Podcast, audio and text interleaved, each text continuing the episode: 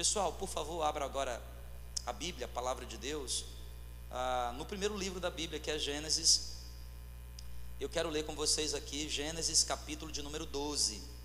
Gênesis 12, por favor, livro do Gênesis, capítulo de número 12.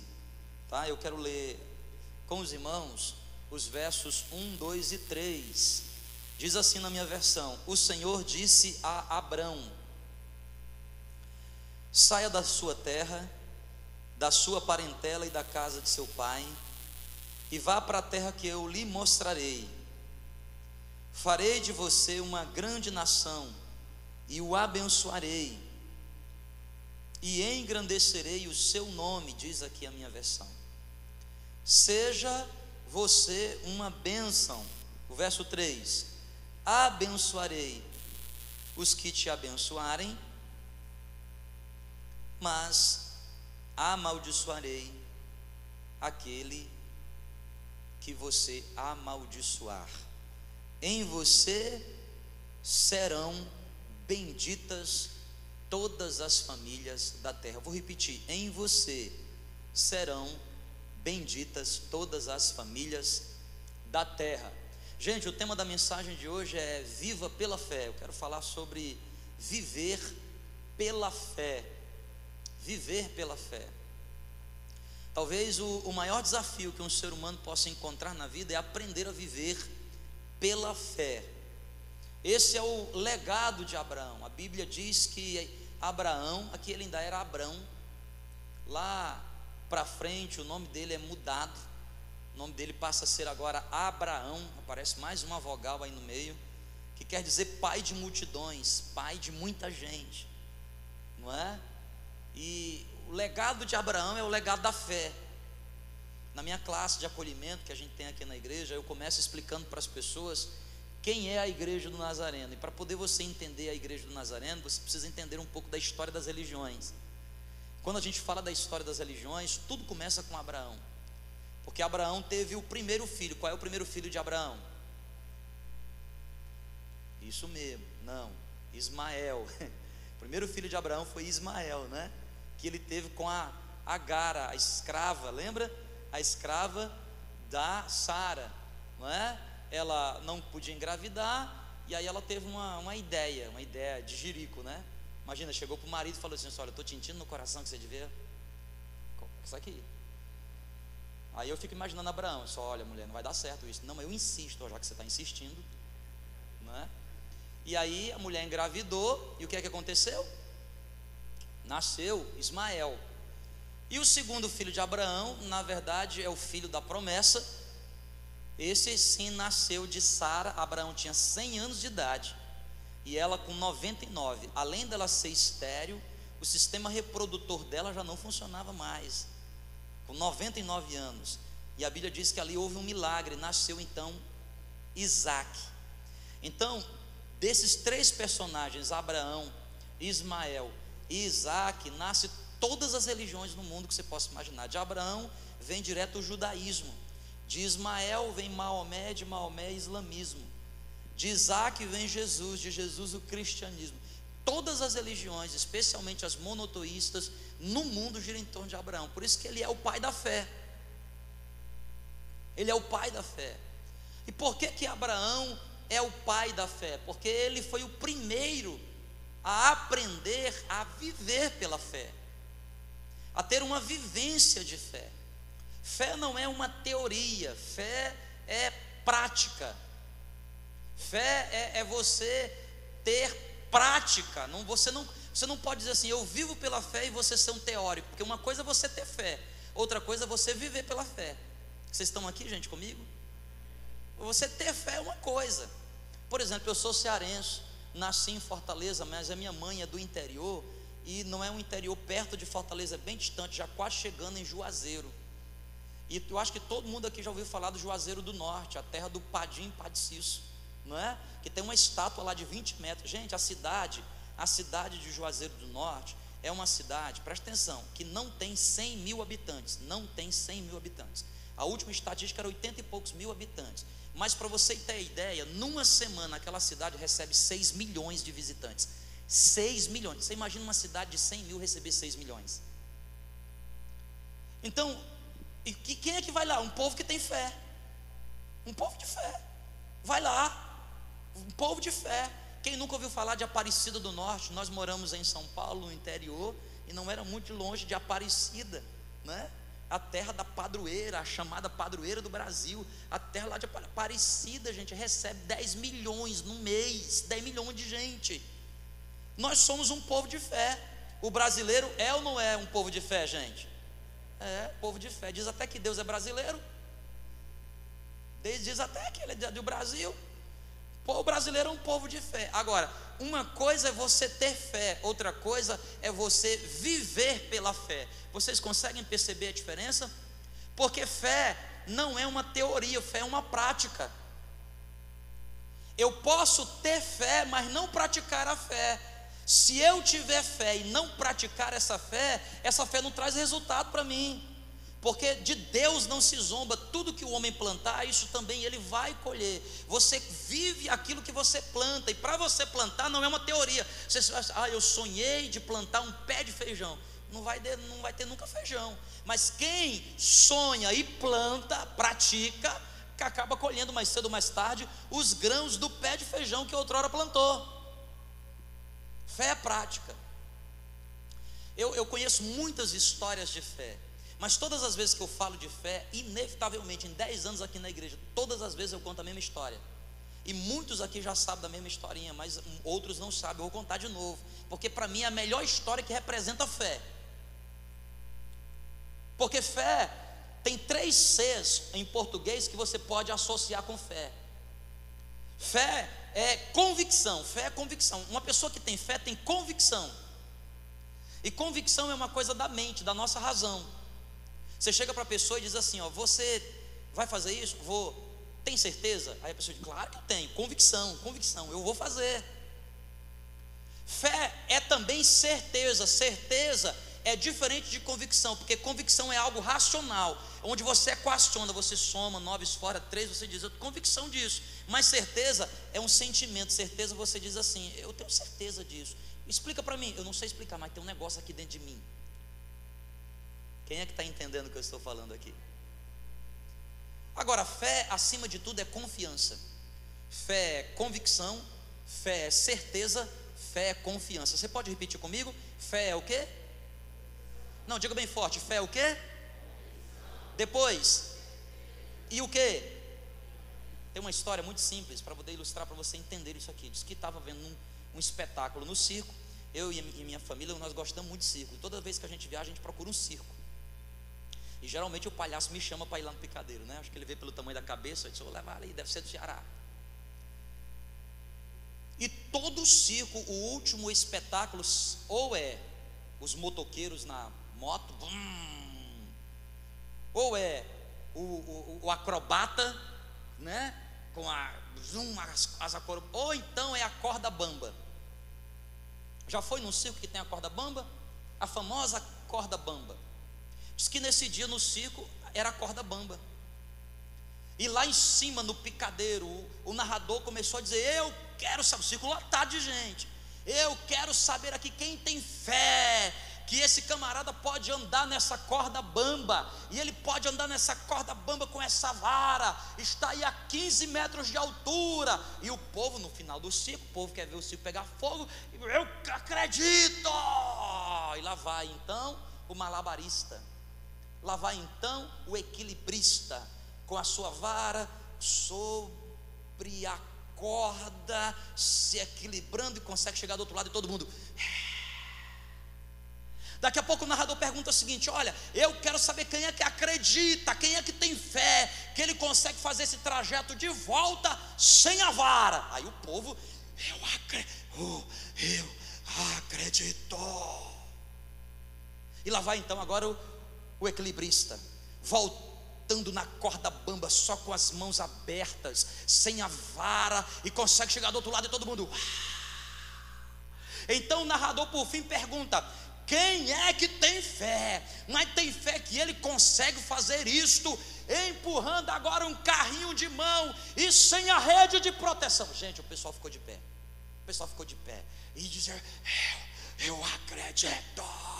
E aí subiram o carrinho de mão, e ele estava na posição, na corda bamba, segurando o carrinho de mão, tiraram a rede de proteção. E aí o narrador, quem é que acredita? O povo, é, eu acredito. Aí diz: Eu quero um voluntário, um voluntário que por favor suba no carrinho de mão.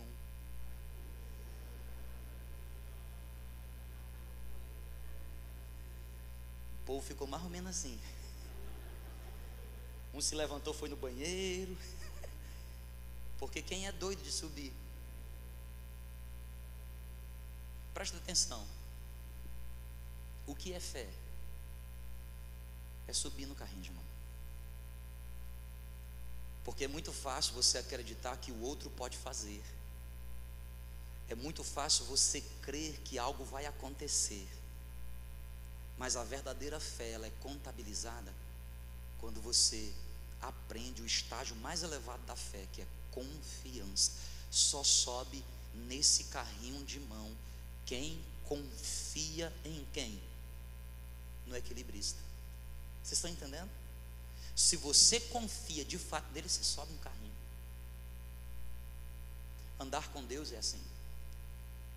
Andar com Deus é você olhar para Deus e dizer assim: Deus, eu confio em Ti. Também não adianta você entrar no carrinho de mão, oh Deus, Deus, dá uma turbulência às vezes diz: Deus, Deus, Deus. Como é que é a fé de verdade de Abraão? Você deita no carrinho de mão, você diz assim: uma água de coco. Viver pela fé é prática. Eu estava hoje, nem falei para Kelly, mandei uma mensagem bem cedo para o pastor Nivaldo, nosso pastor lá em São Carlos.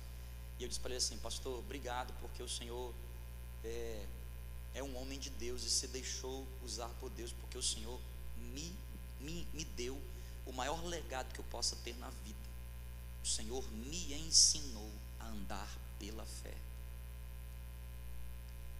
Você não, você, você só aprende a andar pela fé se tiver alguém para te guiar no meio dela. Porque fé é entrar nesse carrinho de mão. O legado de Abraão é esse.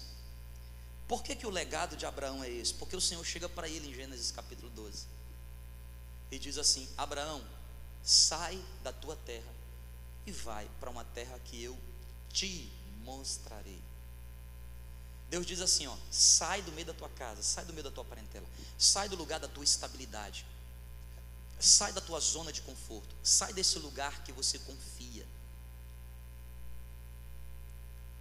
E vai para uma zona do desconhecido. E vai seguir uma voz, uma direção que eu não estou te mostrando agora, eu vou te mostrar ainda. E se você ler Gênesis capítulo 12, a Bíblia diz que Abraão obedeceu. Obedeceu. Obedeceu a voz de Deus. Quem é que vive pela fé? Quais são as marcas de uma pessoa que aprendeu a vivência da fé? Ela não é mais um teórico da fé. Gente, desculpa, mas ó, eu estou na igreja tanto tempo. Um tempo. Quatro décadas dentro da igreja. A minha vida inteira dentro da igreja. Já conheci muita gente. Eu, eu nunca me desviei do caminho do Senhor, sempre na igreja. Então, se uma coisa que eu conheço é crente. Crente. E é impressionante como você encontra pessoas na vida que têm fé mas que ainda não aprenderam a viver pela fé. A fé está dentro delas, mas é uma fé que não está sendo praticada, exercitada. Fé necessita de disciplina. Fé precisa ser praticada, porque é como um exercício físico. Não adianta você ter um halteres em casa, você não pega nele. Não adianta você ter uma esteira dentro de casa. Tem gente que diz assim: vou comprar uma esteira. Acabou os problemas da minha vida. Gasta uma nota e põe uma esteira dentro de casa. E a bichinha está lá. Não usa.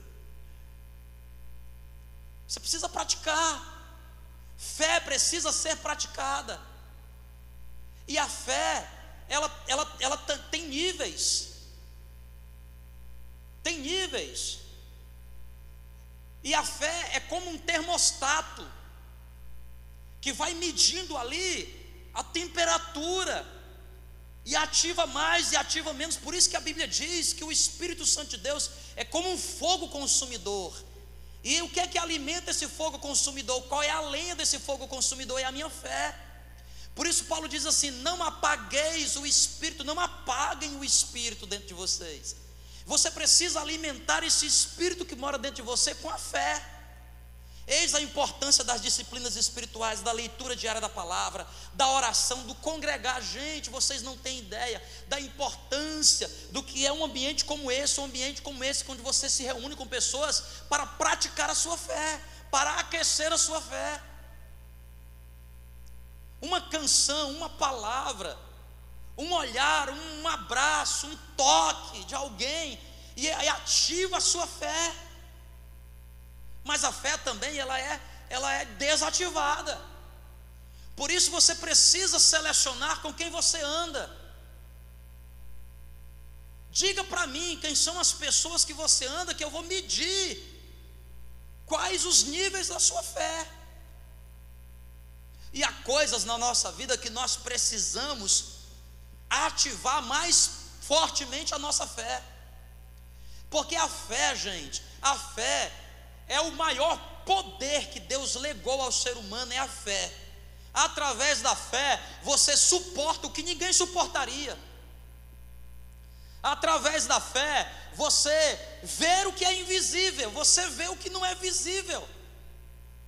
A fé te faz transpor muralhas, aquilo que é intransponível.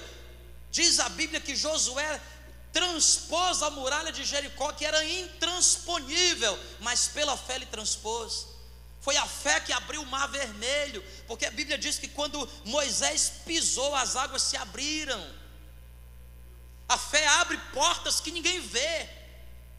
A fé te faz suportar o insuportável, transpor o intransponível, ver o invisível, crer no impossível. A fé. E se vocês estão aqui comigo hoje, ou você que está conectado pela internet conosco, é porque dentro de você tem fé. E a Bíblia diz que essa fé é Deus que coloca dentro da gente, uma semente que Deus coloca, uma semente pequenininha, mas ela precisa ser regada, ela precisa ser adubada, ela precisa ser cultivada para se transformar numa árvore que dê frutos, os frutos da fé. Quais são as marcas de alguém que vive pela fé? Não é alguém que tem fé, mas eu enfatizo mais uma vez: alguém que vive pela fé. Uma pessoa que vive pela fé, primeiro, não sabe quando começará as coisas, ela não sabe quando vai começar a promessa, ela não sabe quando a bênção vai chegar, ela não sabe quando o milagre vai encontrá-la, mas uma coisa ela sabe: ela consegue ver como o milagre termina.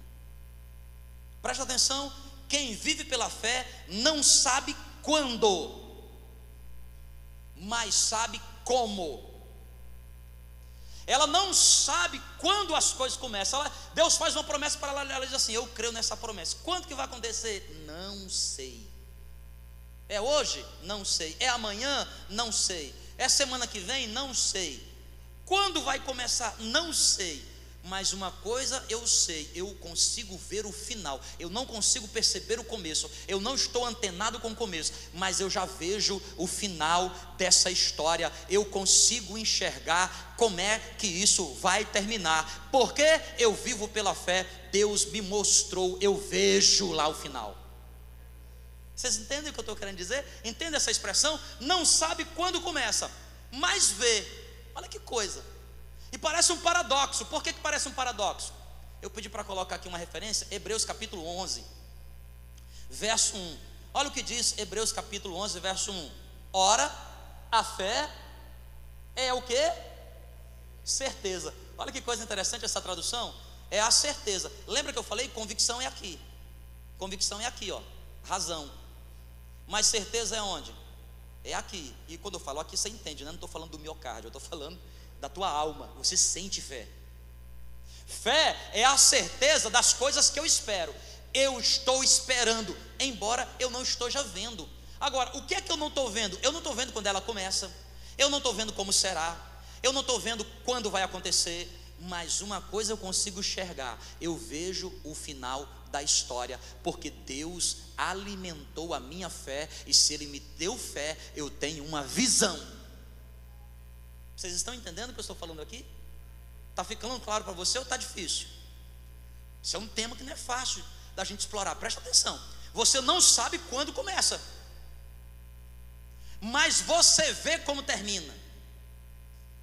Pessoa solteira, Deus diz assim: você vai casar. Ela diz: Deus, eu não estou vendo marido, não estou vendo ninguém. Como é que vai ser esse negócio? Mas eu estou vendo lá o final. Meu Deus do céu, eu estou lá de véu e grinalda. Oh, aleluia, o pastor fazendo meu casamento. Eu olho do lado assim, aquele varão, um metro e noventa e dois. É fé. Quem é que está entendendo? Diga glória a Deus. Não consegue ver. Mas, pastor, a fé não é a certeza das coisas que eu não vejo? Você não vê o agora, mas você vê o futuro. Quem é que está entendendo? Diga glória a Deus. Quando nós começamos a igreja na nossa casa, logo no primeiro culto, Deus disse: Você tem um pressa. Irmão, se eu, se eu disser para você, esses dias eu estou falando com um arquiteto aqui da igreja, que nós estamos escrevendo um projeto para o futuro espaço nosso. Eu e minha esposa nós estamos chamando da igreja do futuro, irmão. Igreja do futuro. Sabe como é que vai ser a igreja do futuro? Ela começa no estacionamento, lá no subsolo. Tem uma academia. Só vou receber membro que se inscreve na academia. É a igreja do futuro. Começa a pular. Pastor, o que é que isso tem a ver com o espiritual? Tem tudo. É a igreja do futuro. Tá frito, viu, João? Está entendendo? Eu comecei a sentar esses dias, o arquiteto falou assim: Mas, pastor, isso aí é possível? Filho, escreve. Pastor, mas essa ideia do ponto de vista. Aí é a tua parte, tu é o arquiteto. Tu é o cara que vai converter a minha visão no negócio aí. Tu não é bom, não? Não, pastor, aí já desafiei a pessoa, a pessoa. Aí, agora, aí, pastor, eu sou bom. Vou nem revelar para você. E eu estou sonhando, irmão, dez anos depois. Agora, esse sonho não é um sonho de agora. Quando nós começamos lá na nossa casa, primeira reunião, irmão, a gente organizava as cadeiras, a gente organizava as cadeiras, irmão, já pensando nas multidões. Eu já olhava assim. Eu fazia os ensaios. Cadê o Leandro? Não está aqui, né? Era eu, Leandro. Eu já fazia os ensaios. Irmão, a gente ensaiava todo dia. Já estava pensando assim: Eita Deus. Oh, aleluia, Senhor. Já estava. A gente já tocava nessa época, o Exley, Renasceu Praise. A gente não sabia nem tocar worship. Me ama, ainda tinha que acertar os acordes. Deixa eu ver aqui. Mas já tocava lá, tudo errado, mas ainda tocava, irmão. Olhando lá, lá na frente. Quem é está entendendo? Diga glória a Deus. Algumas pessoas viram assim: Não, pastor, essa igreja tem um louvor tão bom. Eu olho para cá e digo: Esses caras são ruins demais, porque eu estou olhando lá na frente. Quem é que está entendendo? Diga amém. Você não sabe quando, você não sabe por onde, você não sabe quais são os caminhos. Mas se você vive pela fé, você enxerga longe, você está vendo lá o final, você está vendo o final. Quem é que está entendendo o que eu estou falando? Diga glória a Deus. Você consegue ver a fé. Abraão, Abraão recebeu a voz de Deus e Deus disse assim: Cara, você vai ser pau de multidão. Gente, presta atenção. Deus promete umas coisas para o cara para alicerçar a fé da gente, para produzir fé na gente, porque o cara já tinha 75 anos, gente. Cá entre nós, 75 anos, hein? Hum? E a mulher com 74. Vocês acham que eles estavam comparecendo muito assim? Hum? Comparecia. Todo dia 10 de cada mês. E a mulher estéreo, Deus chega para ele e fala assim: Você vai ser pai de multidão. Não, com sinceridade, velho. Com sinceridade. E Abraão foi assim: Uau. Eu fico imaginando como é que Abraão saiu de casa. Como é que ele saiu de casa? Ele já ficou vendo assim: Meu pai do céu, essa minha mulher com buchão. Eita, o menino de madrugada. Aleluia. Eita. E as multidões Fé. Você não sabe quando começa, mas vê quando termina. A visão é vívida. Você, você já, já leu um livro que parece que você está dentro do livro? Já leu histórias assim? Eu amo livros. Eu sempre gostei muito de ciência. E a ciência sempre foi muito fácil, relativamente fácil para mim, por quê? Porque, cara, eu tenho uma imaginação muito fértil. Eu, eu, eu, as aulas de física, as aulas de, de, matemática, as aulas de química, gente, sem brincadeira nenhuma. Assim, quando o professor deu a primeira vez a aula de, de, de estrutura atômica, eu me vi lá dentro do átomo, eu vi assim, olha aqui. Estava tudo errado a minha visão. Mas eu me via. A visão é vívida. Você gosta de assistir filme? Eu gosto de assistir filme. Cara, eu assisto filme e às vezes o mesmo filme 30 vezes. Cansado de parar lá em casa, aquela falou assim: mas esse filme você não assistiu? Disse, Essa é a décima vez que eu estou assistindo. Gente, eu assisto tanto que às vezes eu interpreto a fala. O gladiador, eu, eu interpreto. Russo, eu aqui interpreto na hora. Tudo que ele vai falando, ele vai falando, eu. eu, vou, eu vou treinando em inglês, eu ponho em inglês, eu. Olha. De tanto que eu assisto, sabe por quê? Porque eu vivencio. Você, quando você vive pela fé, você não sabe quando as coisas começam, mas você está vendo o final, você vê o final com tanta clareza que aquilo se torna vívido dentro de você. E para que isso aconteça, você aprende a olhar sempre para a promessa e se preocupar menos com o processo. Você passa a confiar em Deus. Você entra dentro do carrinho de mão e você passa a depender dele. Você passa a descansar nele. E o mais importante, quem está aqui, diga glória a Deus. A coisa mais maravilhosa que existe da fé, quando você aprende a viver pela fé, você não sofre de mal de ansiedade, você não sofre de depressão, de pânico, você, essas coisas não vão te alcançar, sabe por quê? Porque você aprendeu o segredo da vida, e o segredo da vida é você viver um dia de cada vez. Quem vive pela fé, vive intensamente um dia de cada vez, porque ele sabe que amanhã pertence a Deus. Quem vive pela fé está dentro daquele carrinho de mão, gente a corda balança, tira uma rede de proteção, jogam o que quiser em você, você está dentro do carrinho de mão, você está na certeza de que aquele que conduz a sua vida é Deus, o equilibrista master, o equilibrista melhor, Ele é Deus, e se a corda se arrebentar, meu amigo, Ele é Deus, dará ordem aos seus anjos, para te sustentar e você não vai tropeçar em pedra alguma, porque você confia em Deus. Onde está a sua força? A sua força está em Deus. Onde está a sua confiança? A sua confiança está em Deus. Onde se encontra as suas vitórias? As suas vitórias estão em Deus. E quando o mal tenta te, te chegar perto de você, você corre para perto dele e você diz assim: Ó Deus, eu estou aqui no teu carrinho de mão. Foi o Senhor que me colocou dentro desse carrinho de mão aqui. Deus, aí, ó. Ah, Senhor, o Senhor está comigo. Fé, você vive pela fé. Quem aqui gostaria de aprender a viver pela fé? Diga glória a Deus. Vamos viver pela fé, povo. Vamos viver pela fé. Vivendo pela fé. Dois, quem vive pela fé prossegue sua jornada, mesmo sem entender as coisas. Mesmo sem entender. Tem uma canção linda, né, do Thales Roberto. Mesmo sem entender. Consegue cantar daí?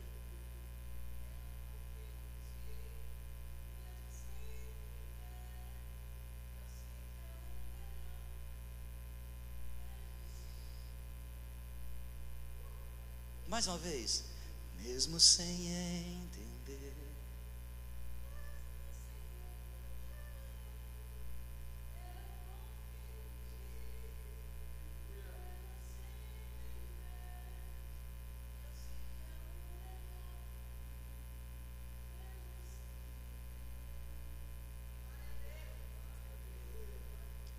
Pastor, me explica.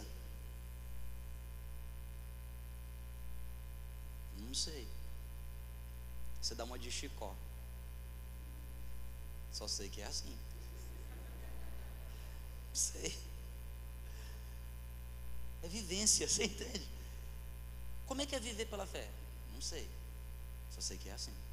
Sabe qual é a pergunta que mais fazem para mim para Kelly, né? Nós somos líderes dentro da nossa denominação. Sou o superintendente aqui que a gente chama da região do distrito. Eu viajo em alguns lugares. As pessoas, cara, perguntam, qual é o segredo lá? Sei não.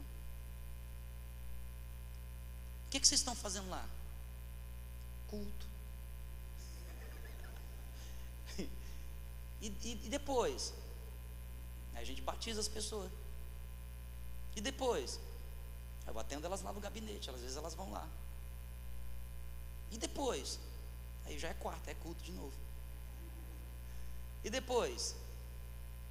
Aí a gente faz culto de domingo. Dez anos. Como é que é? Não sei. Só sei que é assim. Agora uma coisa nós sabemos. É Deus quem está fazendo tudo. Vivemos um dia de cada vez. Como será o amanhã? Eu não sei. Mesmo sem entender, eu confio em Ti. Mesmo sem entender. Depois aprende aí para a gente cantar no final.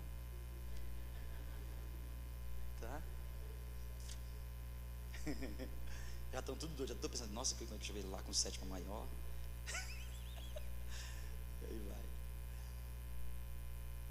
É assim, gente. Você prossegue sua jornada mesmo sem entender. Não é uma loucura? Esses dias me perguntaram, Nathalie, né? Mandaram mensagem para mim. Uma pessoa bem fluente, amiga. Disse, cara, como é que é isso? Eu disse, eu não sei não. Sei que ela mandou mensagem para mim um dia e falou assim, pastor, eu queria cantar. Eu disse, ué? Você diz o que para o peixe, né? O peixe chega para você e fala assim, peixe, eu quero nadar. Você vai dizer o que para o peixe? Nada. Não é não? Cachorro quer latir, aí você diz o quê? Late, meu filho. Gato quer miar, você diz o quê? Mia. Cantor quer cantar, você diz o que para ele? Canta. Vi que estava aqui no sábado com os jovens. E aí me perguntaram: como é que é? Foi o senhor que mandou? Eu? Estou mandando nem lá em casa, gente. Estou mandando nem lá em casa ultimamente. Três mulheres lá em casa, acho que eu mando lá. Elas que mandam em mim. A menorzinha já aprendeu. Ô pai. Eu falei, vala. Estou mal resolvido mesmo, hein? É Deus quem faz. A gente não entende. Porque nós vivemos pela fé. Sabe o que diz o Salmo 126, 6? Eu acho lindo o que diz o Salmo 126. Salmo 126, 6 diz assim: Aquele que sai andando e chorando, enquanto que igreja? Semeia. Preste atenção. Aquele que sai andando e chorando, enquanto semeia, voltará, voltará trazendo consigo o que? Os seus feixes. Sabe o que são feixes? O resultado da plantação, o resultado do que plantou, o resultado daquilo que foi plantado. Mas só traz feixe na mão aquele que sai andando e chorando. Escuta, querido, não é que a gente não chora, a gente chora, mas é que a gente não para. Sai andando e chorando enquanto semeia. Não é só chorando, Escuta, o mundo não é só daqueles que choram.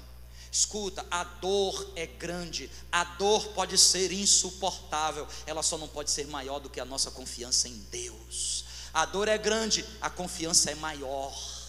Eu confio mais, a fé é maior do que a dor. Então você sai andando e chorando, e enquanto você anda, você semeia, e o choro rega água para regar porque toda semente precisa de água.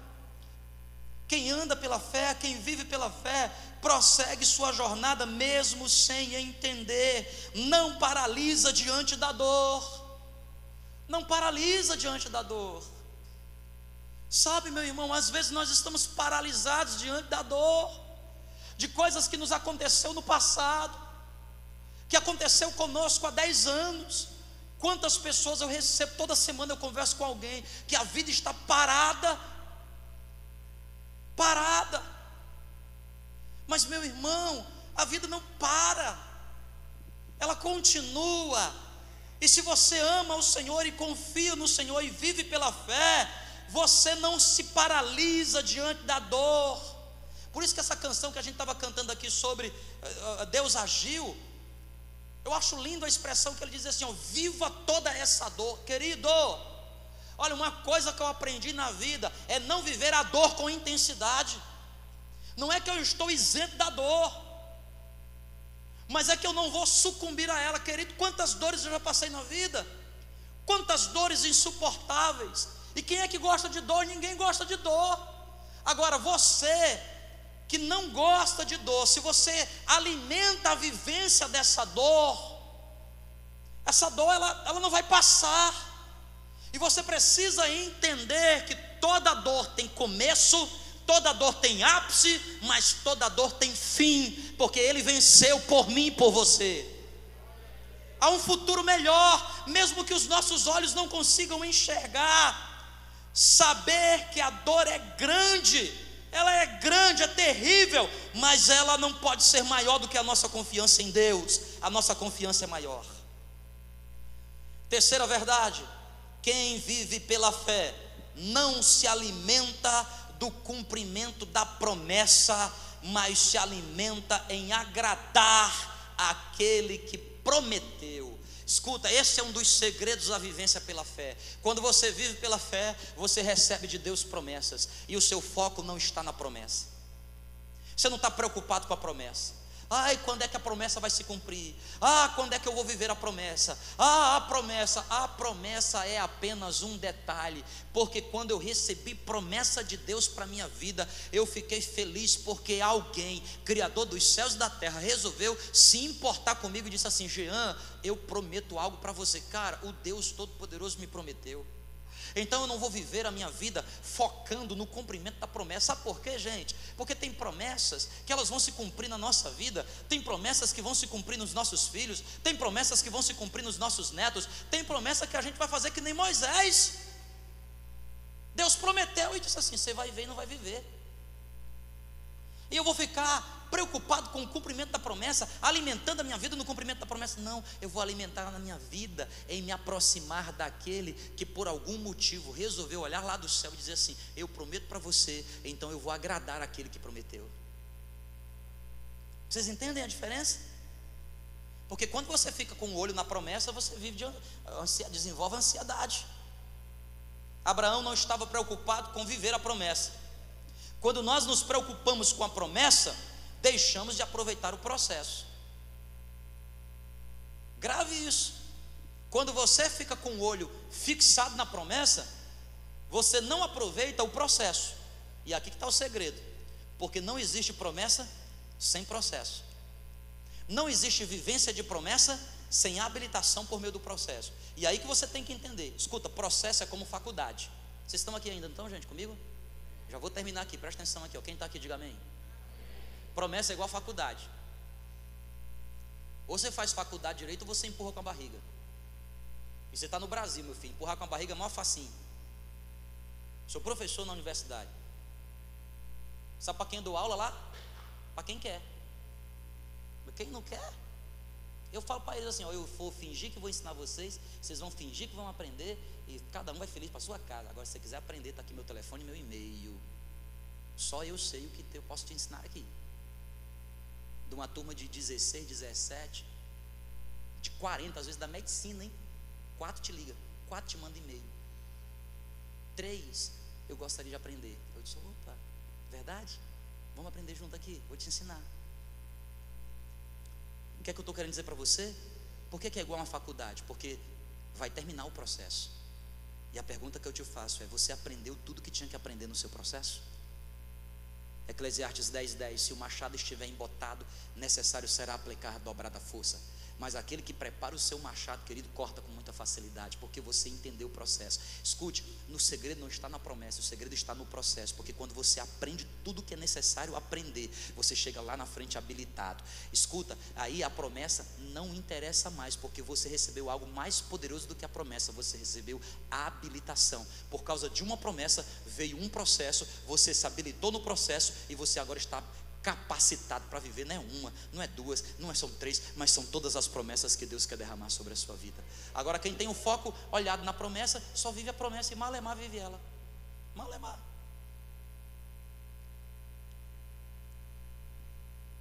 Quem vive pela fé se alimenta em agradar aquele que prometeu. Uma pessoa que superou todos os seus processos vale mais do que qualquer pessoa que viveu todas as suas promessas, pois promessas só encontram pessoas preparadas. Promessas não encontram pessoas despreparadas. E eu vim aqui na autoridade do nome de Jesus, nessa noite, falar com você, igreja do Nazareno aqui em Boa Vista, Roraima, minha linda Roraima. Escute, Jesus nos chama para a gente viver pela fé. Vamos entrar no carrinho de mão. Vamos confiar que Ele nos conduzirá. E Ele vai nos conduzir. Em todo tempo Ele vai nos conduzir. Ele vai nos conduzir. E o resultado disso vai ser maravilhoso. Vai ser maravilhoso. Pastor, eu ainda não consigo enxergar. Não precisa. Só confie. Vamos só confiar. Amém?